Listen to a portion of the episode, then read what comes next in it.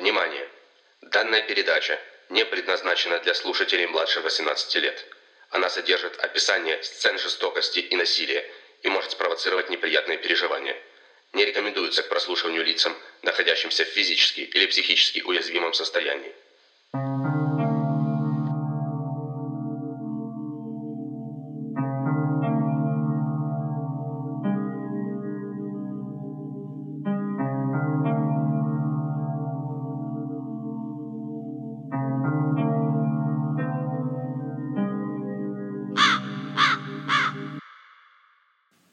Здравствуйте, говорит Галка, первая в мире механическая птица-рассказчица.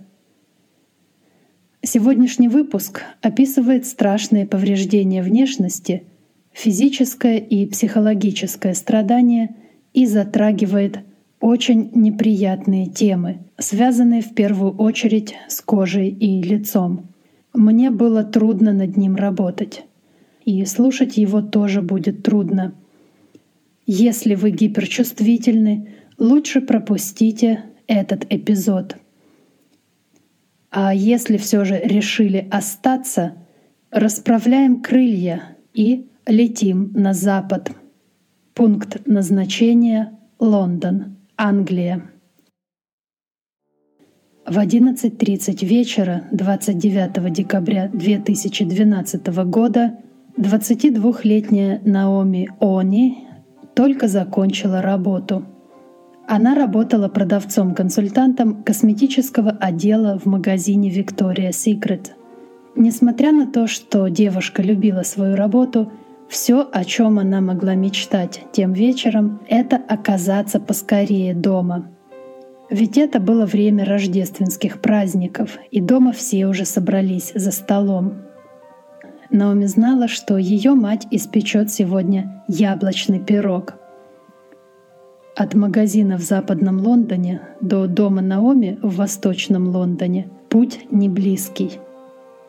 Покинув магазин, Наоми быстро пошла своим обычным маршрутом.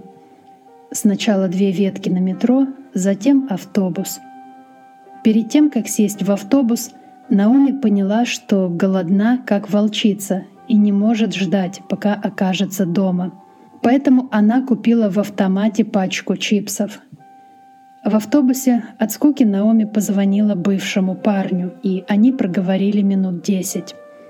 Автобус высадил Наоми почти у самой входной двери ее дома в Восточном Лондоне. Девушка была в метрах от своего дома. Тем более ужасно, что произошло дальше — Итак, Наоми вышла из автобуса и пошла по темной улице. Внезапно кое-что привлекло ее внимание. Она развернулась и увидела, что кто-то идет рядом. Это была темная фигура с закрытым лицом. Было холодно, и Наоми это поначалу не показалось странным. Мало ли, может, человек просто прячет от холода чувствительную кожу лица. Когда Наоми повернулась, фигура уставилась на нее долгим, немигающим взглядом. Вот это уже было странно. Наоми заволновалась и решила перейти на другую сторону улицы, подальше от странного прохожего. Но когда она уже ступала на дорогу, она почувствовала, как какая-то жидкость коснулась ее лица. В воздухе разлилось невообразимое зловоние. Наоми задержала дыхание и, что есть силы, побежала по улице, крича. Ее лицо невыносимо жгло. Наоми подбежала к дому и стала колотить в дверь. Она кричала, что кто-то плеснул ей в лицо кислоту. Дверь открыла мать Наоми. Девушка увидела, что на лице ее матери отразился глубокий ужас. Вся семья была в сборе, включая тетю, дядю и крестную Наоми. А в доме творился хаос. Никто не мог толком понять, что произошло. Наоми кричала от боли. Она слышала шипение на лице и чувствовала, как растворяется ее кожа. Стояла невыносимая вонь. Тетя Наоми была фармацевтом и, к счастью, знала, что делать. Она потащила Наоми в душ и стала лить на ее лицо, шею и тело холодную воду. После этого лицо Наоми стало темно-фиолетового цвета. Кислота проела кожу. Пока члены семьи вызывали неотложку, бегали туда-сюда, причитали, Наоми пыталась сохранять спокойствие. Она знала, что сейчас не время давать волю эмоциям, потому что предстоит борьба за выживание. Когда приехала скорая, Наоми попросила тетю сопровождать ее в больницу. Она понимала, что для матери это будет чересчур сильное испытание. Вот это выдержка, согласитесь. В такой момент думать о душевном состоянии матери. И девушке всего 22 года, не забывайте. Когда Наоми привезли в реанимацию, с нее сняли одежду и мыли в ледяном душе целый час — Боль была такая, что Наоми мечтала только об одном — умереть. Вещества на ее теле было так много, что нужно было вымыть его из каждой поры. Наконец, когда закончили душ, две медсестры сказали, что осталось еще слишком много кислоты в глазах. Они должны были вычистить ее оттуда вручную. К этому моменту на лице Наоми почти не осталось кожи — и ее глаза были закрыты из-за отека. Медсестрам пришлось раскрыть их специальными щипцами и удерживать широко открытыми, пока они заливали туда солиновый раствор. Эта пытка длилась почти 40 минут. После всего этого Наоми перевезли в другую больницу, в отделение тяжелых ожогов. Пока ее везли, Наоми осознала, что зрение покидает ее — Вскоре осталась лишь темнота и какие-то звуки на заднем плане. Выяснилось, что вещество, которое вылили на Наоми, было серной кислотой, и повреждения были колоссальные.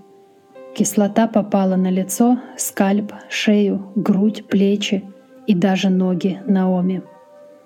Самый большой ущерб был причинен лицу — Кислота разъела кожу и более глубокие структуры. Наоми лишилась бровей, ресниц и всех волос.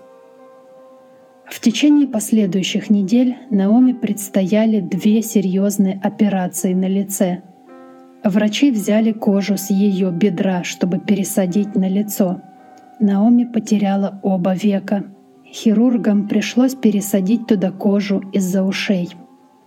Врачи полагали, что Наоми останется слепой навсегда, но, к счастью, они ошибались, и через несколько недель зрение вернулось. Как только Наоми это осознала, она тут же взяла телефон, чтобы позвонить матери и сообщить радостную новость. Но тут на экране телефона девушка увидела собственное отражение — она едва не лишилась сознания от ужаса. Вот как выглядит теперь то, что когда-то было ее лицом. И с этим Наоми придется жить всю оставшуюся жизнь. По моему описанию вы уже поняли, что повреждения Наоми были невероятно сильными, но все могло быть гораздо хуже — Оказывается, если бы ее тетя не поместила ее сразу же под холодную воду, последствия нападения могли бы быть намного хуже, вплоть до летального исхода. И здесь мне хотелось бы кратко рассказать об оказании помощи в подобных ситуациях. Не то чтобы я подразумевала, что вам это пригодится, но, на мой взгляд, такое необходимо знать каждой и каждому — и желаю всем нам, чтобы это знание навсегда осталось для нас сугубо теоретическим. Итак, если вы стали свидетелем или свидетельницей кислотного нападения, вот что необходимо сделать сразу же. Первое и самое главное — вызвать скорую. Не поддавайтесь панике, не совершайте лишних телодвижений, не теряйте драгоценное время — Хватайте ближайший телефон и звоните в скорую. Второе, и это жизненно важно, Убедитесь, что нападение действительно закончилось, и только тогда вмешивайтесь. Известны случаи, когда люди подбегали на крики о помощи и становились вторичными жертвами. Поэтому убедитесь, что нападавший удалился с места преступления, и только тогда подходите оказывать помощь. Третье. Найдите источник чистой воды. Это может быть вода из бутылки, ведро или кастрюля с водой, гидрошланг, не используйте влажные салфетки и полотенца. Так вы только распространите кислоту на незатронутые участки и еще больше повредите кожные покровы. В идеале поливать пораженные участки большим количеством холодной чистой воды, как это сделала тетя Наоми. И это надо сделать как можно скорее. Официальные рекомендации даже уточняют в течение 10 секунд после нападения – не знаю, насколько это возможно, 10 секунд — это катастрофически мало, но в любом случае, чем раньше, тем лучше. Четвертое. Если кислота попала на одежду и украшения жертвы, их надо снять как можно быстрее, не прикасаясь к ним голыми руками. Лучше всего срезать и отбросить туда, где никого нет. Если дело происходит в помещении — выбросить на улицу. Но сперва убедитесь, что там действительно нет людей или животных. И, наконец, пятое. Сохраняйте спокойствие. От вашей собранности сейчас зависит многое. Дадите волю эмоциям потом, когда жертва нападения будет уже в руках врачей. А теперь вернемся к Наоми. Как только она пришла в себя после наркоза, ее навестили полицейские. Первым делом они спросили, кого из знакомых сама Наоми считает способным на такое нападение. Девушка ответила, что никто из тех, кого она знает, не сделал бы ничего подобного. Следствие было в тупике. Во-первых, в период праздников ресурсы полиции ограничены. Во-вторых, Наоми была единственной свидетельницей, но она видела лишь темную фигуру с прикрытым лицом. Все остальные жильцы того района не видели ничего, кроме кричащей и бегущей по улице Наоми. Когда проверили камеры наблюдения, это тоже не помогло. Нападавший был одет во все черное, включая повязку на лице. Наоми не могла понять, почему кто-то вообще захотел бы сделать такое. Она была обычной девушкой, работала, проводила время с семьей, с парнем. Даже с друзьями встречалась крайне редко из-за тяжелого графика работы и из-за того, что многие из них разъехались по разным университетам. Пока Наоми и ее семья ломали голову над тем, кто бы это мог быть, Полиция проводила собственное расследование. Первое, что пришло им в голову, это то, что Наоми была как-то связана с преступными группировками. Нападение было местью или чем-то вроде предупреждения. Наоми опровергла эти предположения, однако полиция продолжила копать в этом направлении. И хотя на первый взгляд это кажется проявлением расизма, Наоми была чернокожей. На самом деле, как показывает статистика, большинство кислотных нападений в Англии действительно связаны с бандитскими разборками. Кислотные нападения в Лондоне за последние десятилетия возросли до немыслимых масштабов. В 2016 году они достигли уровня эпидемии, повысившись на 70% по сравнению с предыдущим годом. В среднем каждый день в Англии случаются два кислотных нападения. Таким образом, Лондон на данный момент — европейская столица кислотных нападений, особенно Восточный Лондон. Если говорить обо всем мире, кислотные нападения чрезвычайно популярны в малоразвитых странах — таких как Индия, страны Ближнего Востока и Африки. 80% таких нападений направлены против женщин и совершаются отверженными женихами и ревнивыми мужьями. В малоразвитых странах ценность женщины во многом определяется ее внешностью. Таким образом, преступник считает, что, изуродовав внешность, он заберет у женщины все, что только можно забрать. При этом не убив ее, а заставив жить жизнью полной страдания и унижений. Другая картина в Англии. Там две трети жертв — мужчины. Это от того, что, как уже упоминалось, большинство кислотных нападений связаны с бандитскими разборками — Иногда это часть инициации, иногда месть или наказание за проступок. Кислотные нападения совершаются в любом месте, в любое время. Нет никаких закономерностей, и готовой к такому быть невозможно. На людей нападают в метро, на улицах среди бела дня, в ночных клубах — Среди самых знаменитых дел в Англии — нападение на Кэти Пайпер в марте 2008 года и нападение в ночном клубе «Мангл» в 2017 Эти дела прогремели на всю страну и привлекли общественное внимание к проблеме кислотных нападений. Кэти Пайпер была бьюти-эксперткой из Гэмпшира, Южная Англия, в 20 лет она подрабатывала моделью и ринг-девушкой на боксерских матчах. В 2008 году, когда ей было 25, она познакомилась в сети с парнем по имени Дэниел Линч. Они какое-то время общались, но через пару недель Кэти решила прекратить отношения. Линч, однако, не собирался так просто ее отпускать. Он заплатил мужчине по имени Стефан Селеста, чтобы тот облил Кети кислотой. Когда Кети выходила из своей квартиры в Лондоне, Селеста подбежал и выплеснул ей в лицо серную кислоту. Кети лишилась зрения и кожи почти всего лица. Мохаммед Али Джохад, лондонский пластический хирург, произвел тогда совершенно революционную операцию на лице Кэти, полностью убрав с лица остатки кожи и заменив ее заменителем кожи под названием матрадерм. Никогда ранее ни в одной стране мира такая операция еще не проводилась. Но это было лишь началом долгого пути Кэти к выздоровлению.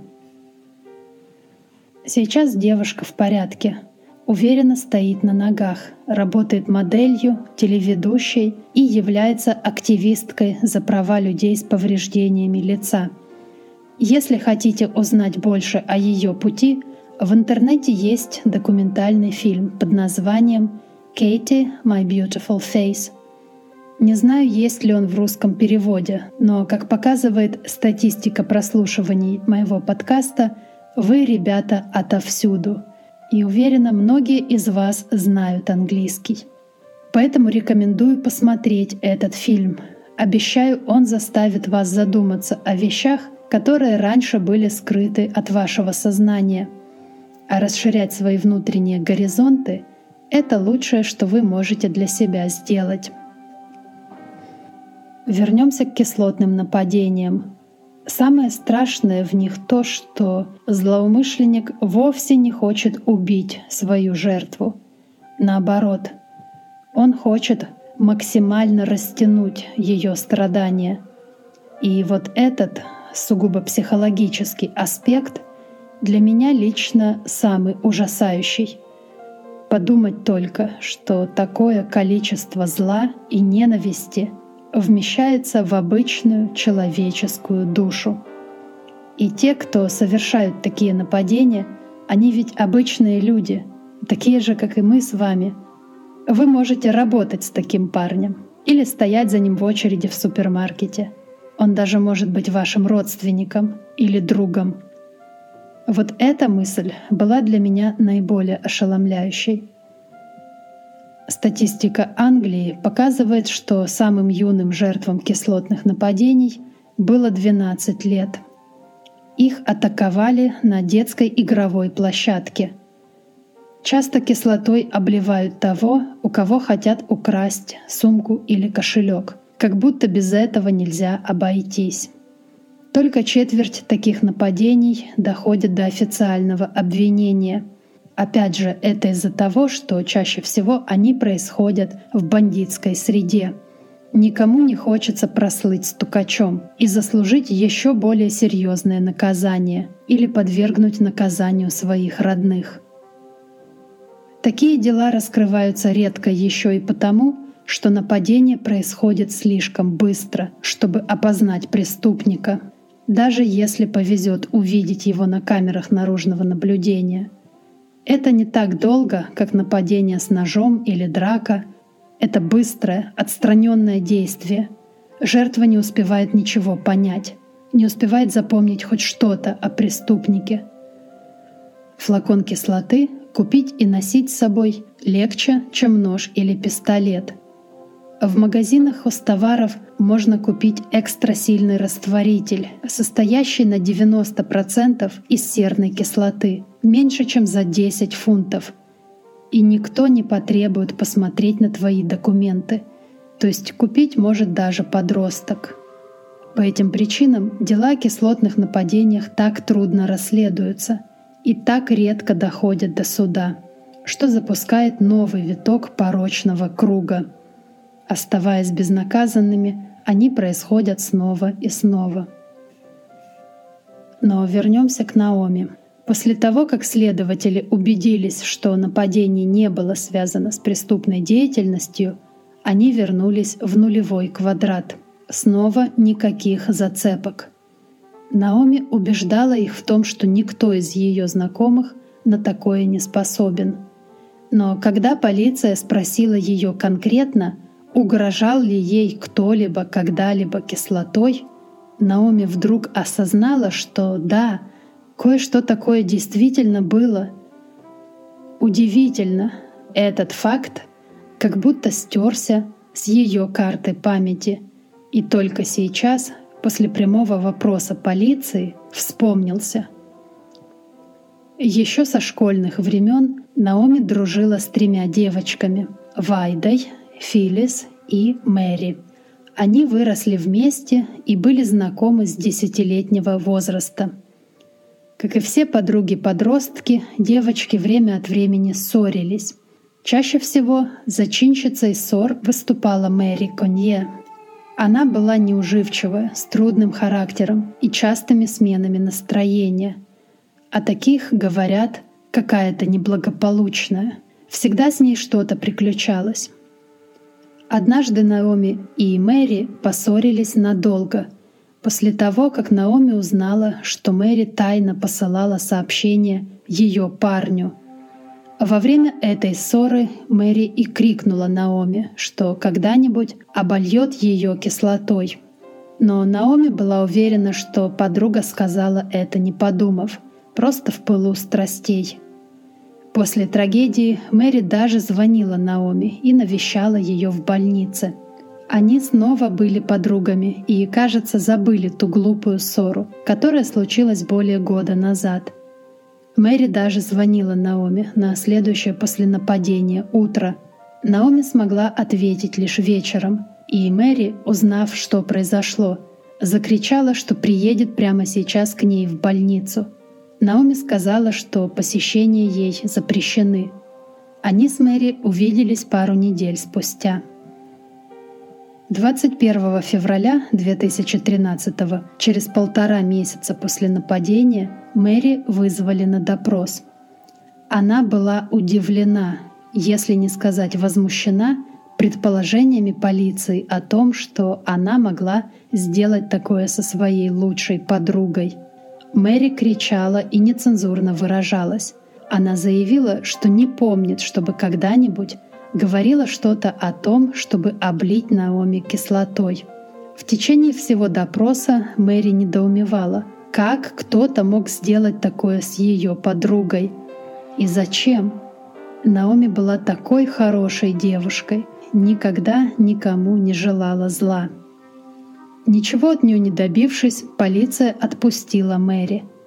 Наоми была уверена в том, что она ни при чем. Но остальные ее подруги не были так уверены. Вайда и Филис тоже хорошо знали Мэри и были уверены, что та способна на все. В школе девочки побаивались Мэри. Ее настроение было непредсказуемо. Сейчас она абсолютно спокойна, а минуту спустя — в ярости. Девушки также припомнили, что в школе и Наоми, и Мэри дразнили одноклассники. И это сплотило их еще больше. Они словно были вдвоем против всех. У матери Наоми был альбинизм и, соответственно, плохое зрение. Поэтому с раннего детства Наоми ухаживала за матерью и всячески ее оберегала. И это желание заботиться, по мнению Вайды и Филис, заставило Наоми взять под свое крыло и неблагополучную Мэри — но вопреки этим показаниям линия с Мэри вела в никуда. Поэтому полиция взяла необычный ракурс. Они изъяли ноутбук Наоми и нашли любопытные поисковые запросы, включая Кэти Пайпер и «Операция на веках». Это заставило заподозрить саму Наоми. Ее вызвали в участок и стали допрашивать. Спросили прямо, а не сама ли она все это провернула? Наоми не могла поверить, что ее о таком спрашивают. Кто в своем уме обольет сам себя серной кислотой? И зачем? Девушка была возмущена и твердо отрицала свою причастность. Эта версия, тем не менее, каким-то образом просочилась в прессу — Таблоиды пестрели заголовками о том, что Наоми сама себя изуродовала, чтобы заработать славу. Наоми пыталась как-то отвечать на все эти нападки, но никого не волновала правда. Газеты должны были продаваться. И такая невероятная история, конечно, справлялась с задачей на отлично. Самое отвратительное, что впервые эти статьи появились именно в тот день, когда Наоми перенесла операцию на веках — у Наоми не оставалось выбора, кроме как пойти на телевидение и выступить в свою защиту. Она пошла на популярное утреннее телешоу и дала свое первое интервью спустя несколько месяцев после нападения. По счастливому стечению обстоятельств интервью привлекло внимание нескольких сотрудников Скотланд-Ярда. Все знают, что там работают выдающиеся детективы и лучшие умы страны — и похоже, что это не растиражированный стереотип, а правда, потому что увидевшие то интервью детективы сразу же почувствовали, что Наоми не способна была сделать такое сама с собой. Девушка говорила правду, однако ей никто не верил. Дело о нападении на Наоми было снова открыто, и его даже поручили убойному отделу. Эта новая команда снова шаг за шагом совершила все те же действия. Они снова пересмотрели все камеры наблюдения по всему маршруту, которым Наоми возвращалась домой тем вечером. Они увидели, как Наоми выходит из магазина Victoria's Secret и заходит в метро. Но на этот раз смотрели пристальнее и возле турникетов заметили человеческую фигуру с прикрытым лицом — которая возникла на мониторе через 10 секунд после Наоми. Когда Наоми вышла из метро и села в автобус, снова после нее возникла эта же фигура. Рассмотреть ее было невозможно, просто темное расплывчатое пятно. Однако можно было увидеть, что она несет сумку через плечо. Когда команда приступила к просмотру уже полицейских видео — они с удивлением обнаружили, что у вызванной на допрос Мэри Конье в руках была точно такая же сумка. Этого было достаточно, чтобы получить ордер на обыск жилища Мэри. Эту сумку нашли, и ее внутренняя поверхность была повреждена кислотой — также полиция выяснила, что спустя пару часов после нападения Мэри сделала несколько странных действий в сети. Она сменила свое фото в WhatsApp на Фредди Крюгера и сменила статус, написав, цитата, «И кто теперь выглядит, как поворот не туда?» Конец цитаты. Это была отсылка к фильму ужасов «Поворот не туда», в котором фигурируют уродливые мутанты — Очевидно, Мэри хотела проявить остроумие, но даже не смогла быть последовательной и перепутала два разных фильма «Кошмар на улице Вязов» и «Поворот не туда». Отсутствие чувства юмора простить еще можно, но небрежное обращение с классикой — никогда. Мэри снова сменила фото и статус на следующий день, но некоторые люди успели это увидеть. После этих открытий полиция арестовала Мэри Конье и предъявила ей обвинение в нападении на Наоми Они. Наоми и ее семья были в полном недоумении и не поверили, когда услышали новость. После нападения Мэри звонила Наоми почти каждый день. Она даже пришла на вечеринку по поводу дня рождения Наоми, которую друзья и родные устроили, чтобы немного ее подбодрить. Позже Наоми признавалась, что больше всего ее поразила следующая мысль. Цитата. «Как я могла думать, что знаю ее целых десять лет, а после этого она сделала такое». Конец цитаты. Это разрушило всю картину мира Наоми и подорвало доверие к людям в целом. Если Мэри смогла сделать такое, как можно теперь доверять кому-то вообще? Что касалось мотива, Наоми думала, что Мэри напала на нее из-за той ссоры по поводу парня более года назад. Но это с точки зрения Наоми было таким пустяком. Вайда и Филис же полагали, что еще со времен школы Мэри была одержима Наоми, возможно, даже влюблена в нее — она не любила, когда Наоми общалась с кем-то еще. Во всех видела конкуренток и соперниц.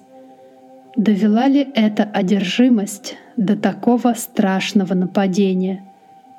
Подростковые влюбленности часто заканчиваются неудачно, но чтобы настолько...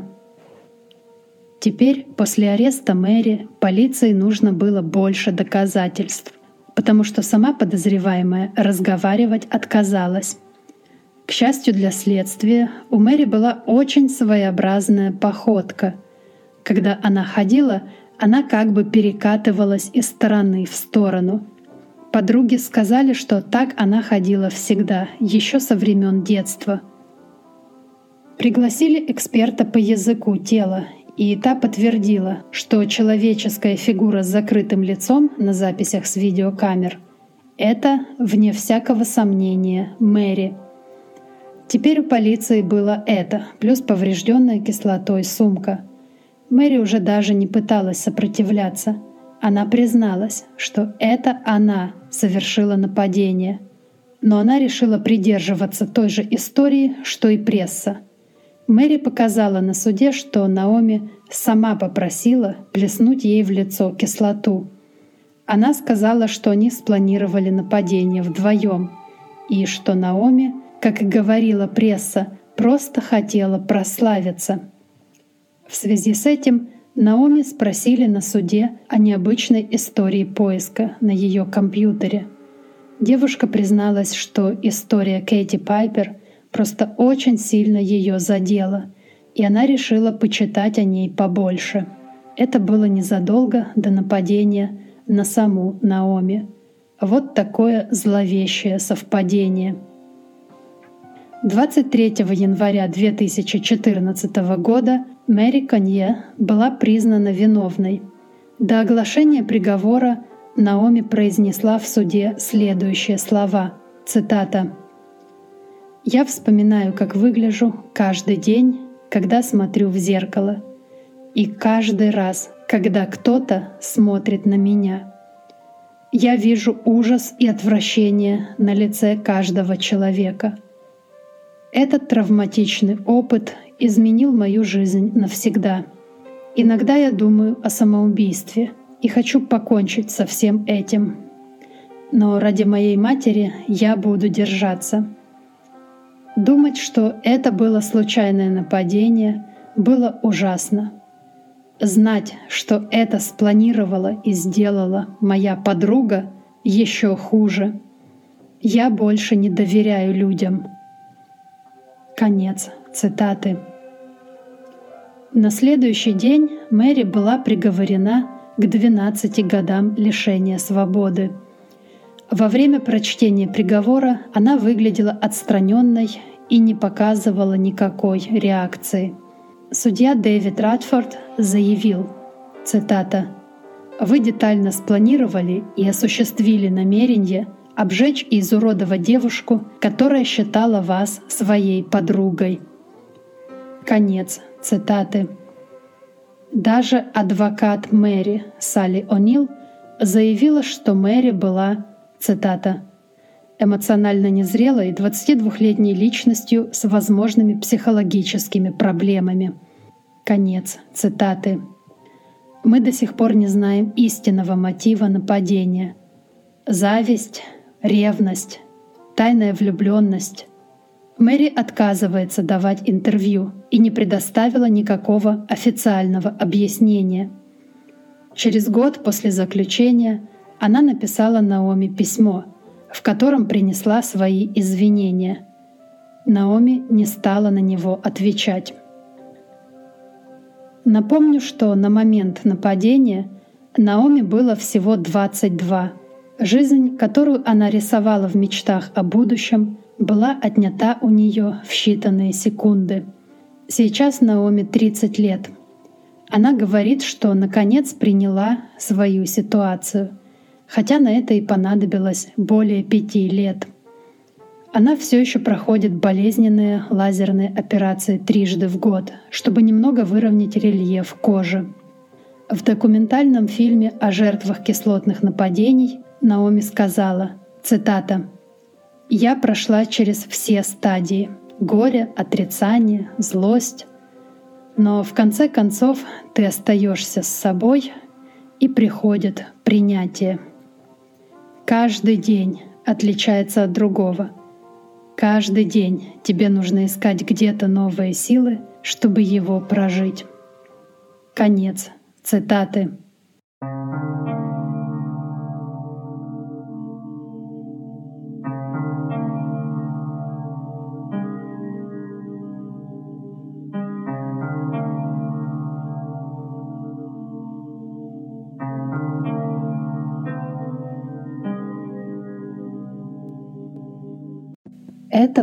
22 выпуск подкаста «Галкино гнездо». Если вы дослушали его до конца, поздравляю, у вас крепкие нервы. И спасибо, что все это время оставались со мной. Мне было не так одиноко в моем полутемном, пропахшем корицей гнезде. Как всегда, фотоматериалы по делу вы найдете на моей странице в Инстаграм. Ссылка в описании подкаста.